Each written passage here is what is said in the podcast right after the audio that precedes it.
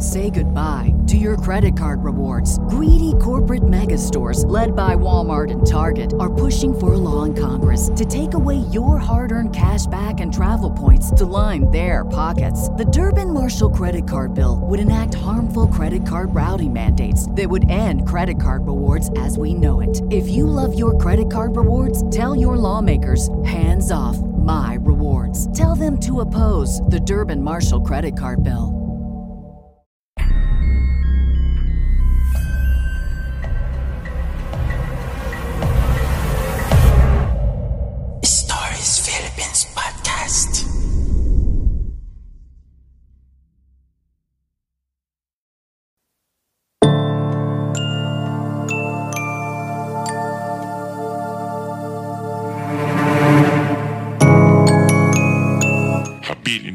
Ni Juan Dacome. Game, halos manginig ang katawan ni Glenn nang marinig niya ang boses ng mga kalaro niya sa taguan. Tarantang inilibot niya ang tingin sa paligid. Kailangan na niyang magtago ng mga sandaling yun. Natapos na kasi ang pagbibilang ng tayak. Dinala siya ng mga paniya sa likurang bahagi ng kanilang ancestral house. Natuon ang tingin niya sa isang bahay kubo na naroon. Humakbang siya patungo roon at kaagad isiniksik ang maliit na katawan sa silong na iyon. Pitong taong gulang pa lamang si Glenn kaya hindi niya masyadong maunawaan ang mga nangyayari sa paligid niya. Maglaro, kumain at mag-aral ang tanging alam nitong gawin. Nang araw na iyon ay tila nagmamadaling nag-ayang umuwi ang papa at mama niya sa Batangas. Dadalawin daw nila ang lola Helenia na ina ng kanyang mama. Dalawang beses pa lamang siya nakarating doon kaya ang resulta ay hindi na gaanong kaklose ang matanda.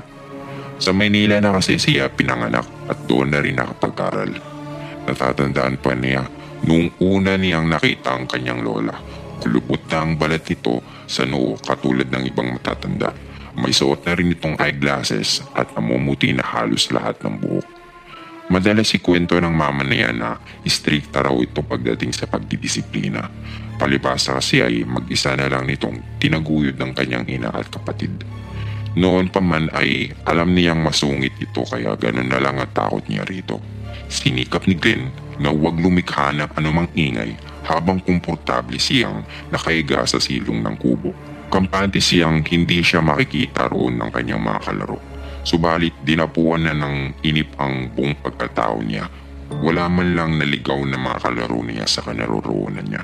Pagkuay, nakarinig siya ng yapag na paparating patungo sa kanyang direksyon. Kaya lalo pa niyang isiniksik ang kanyang sarili sa kinukubyan niya.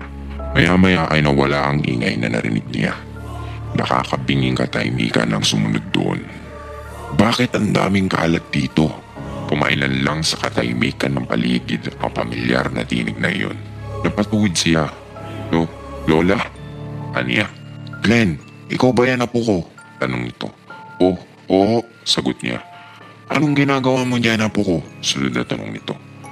Nakikipaglaro lang po ako, mabilis na sagot niya. Ganun ba? Huwag kang masyadong magpagod iho at huwag mong papabayaan ang iyong pag-aaral. Magpapakabait ka po ko. Basta tandaan mo, palagi lang akong nandito. Mahal na mahal ko kayo ng papa at mama mo. Biglang gumaan ang pakiramdam niya sa mga sinabi nito sa kanya. Mabait naman pala ito, di tulad ng inaakala niyang masungit at masamang ugali nito. Oh, opo opo lola. Sinabi lamang niya sa mababang tinig. O bueno, maaari ka nang lumabas diyan at nag-uwian na ang mga kalaro mo iyo. Imporma nito. Ilang segundo muna ang pinalipas niya bago niya magawang kumilos. May ingat siyang lumabas sa pinagkukublian. Ngunit ganun na lamang ang pagtataka niya. Nang sa paglabas nila mula sa silong ay napagtanto niyang mag-isa na lamang siya roon. Wala nang lola niya sa kanyang kinatatayuan. Mabilis niyang ikinalang tingin sa paligid pero talagang nawala ito. Glenn? Napalingon siya sa kanyang likuran nang marinig niya ang tinig na tumatawag sa kanya. Nakatayo ang mama niya di kalayuan sa kanya. Anak, tama ang laro at gabi na. Anik to sa himig na nananermon. Hindi niya maiwasang pukulin ng tingin ang paligid. Oh, opo, opo. Nagugulo ang tugon niya. Di niya alam kung bakit may kakaibang kaba siyang naramdaman na hindi niya maipaliwanag. Wala sa sariling humakbang siya patungo sa mama niya. Mabigat ang paang ihinakbang ni Glenn nang pumasok siya sa kanyang mama at papa sa loob ng bahay ng lola niya. Maraming tao sa loob niyon at bukas ang lahat ng ilaw.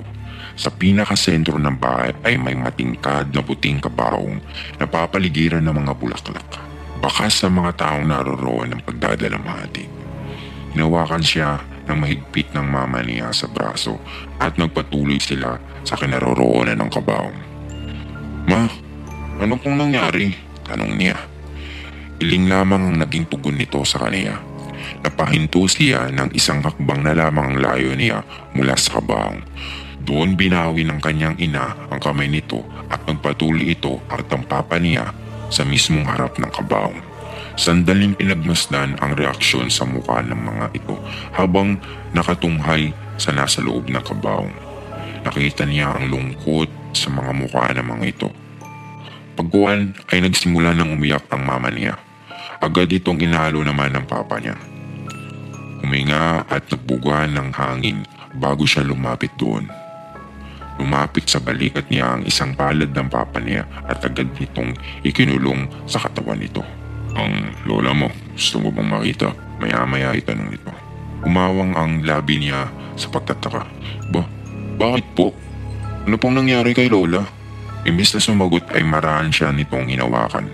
Marahan niyang ibinaba ang tingin sa kabaong. Anak, marahil dinalo ka ng lola mo. Patuloy lamang yun na mahal na mahal ka niya, iho. Tiyadong hindi kanya papabayaan at gagabayan kanya palagi. Yumuko ang mama niya at marahang hinimas siya sa ulo. Multo. Naisip niya habang gumagapang sa buong katawan niya ang matinding takot. Nagsimulang lumipad ang isip niya. Multo nga ba ng lola niya ang nakausap niya? Napatras siya ng bagya sa kabaong. Hindi niya matanggap na wala na ang lola niya ng sandaling yun. Parang huminto ang oras at pagtigbok ng kanyang puso. Napahugot siya ng malalim at wala sa sariling napahimas sa kanyang braso. Sinalubong siya ng naguguluhan ngunit may pag-aalalang tingin ng kanyang mga magulang. Biglang kinabig siya ng papa niya palapit sa dibdib nito at maigpit na ikinulong sa kanyang isig.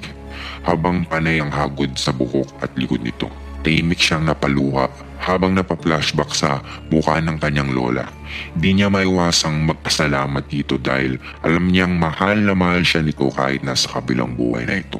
Napapikit siya ng mariin at nagsimula silang manalangin sa isip. Kahit na bata pa lamang si Ben ay alam niyang wala nang tutumbas pa sa pagmamahal ng isang lola. Sa kanyang isip at puso ay hindi mawawala ang alaala ng kanyang lola Helen.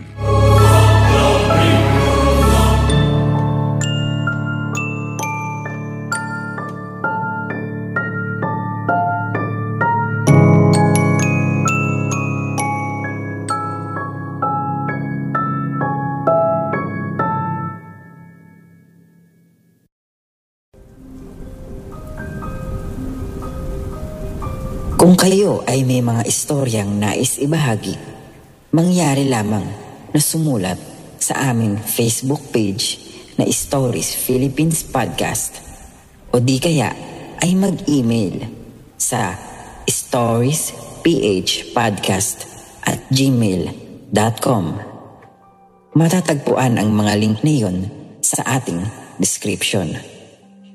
Hanggang sa muli, maraming salamat mga kaistorya. Say goodbye to your credit card rewards. Greedy corporate mega stores, led by Walmart and Target, are pushing for a law in Congress to take away your hard earned cash back and travel points to line their pockets. The Durbin Marshall credit card bill would enact harmful credit card routing mandates that would end credit card rewards as we know it. If you love your credit card rewards, tell your lawmakers hands off my rewards. Tell them to oppose the Durbin Marshall credit card bill. Everybody in your crew identifies as either Big Mac Burger, McNuggets, or McCrispy Sandwich. But you're the filet fish Sandwich all day. That crispy fish, that savory tartar sauce, that melty cheese, that pillowy bun. Yeah, you get it. Every time. And if you love the filet of fish, right now you can catch two of the classics you love for just $6. Limited time only. Price and participation may vary. Cannot be combined with any other offer. Single item at regular price. Ba da ba ba ba.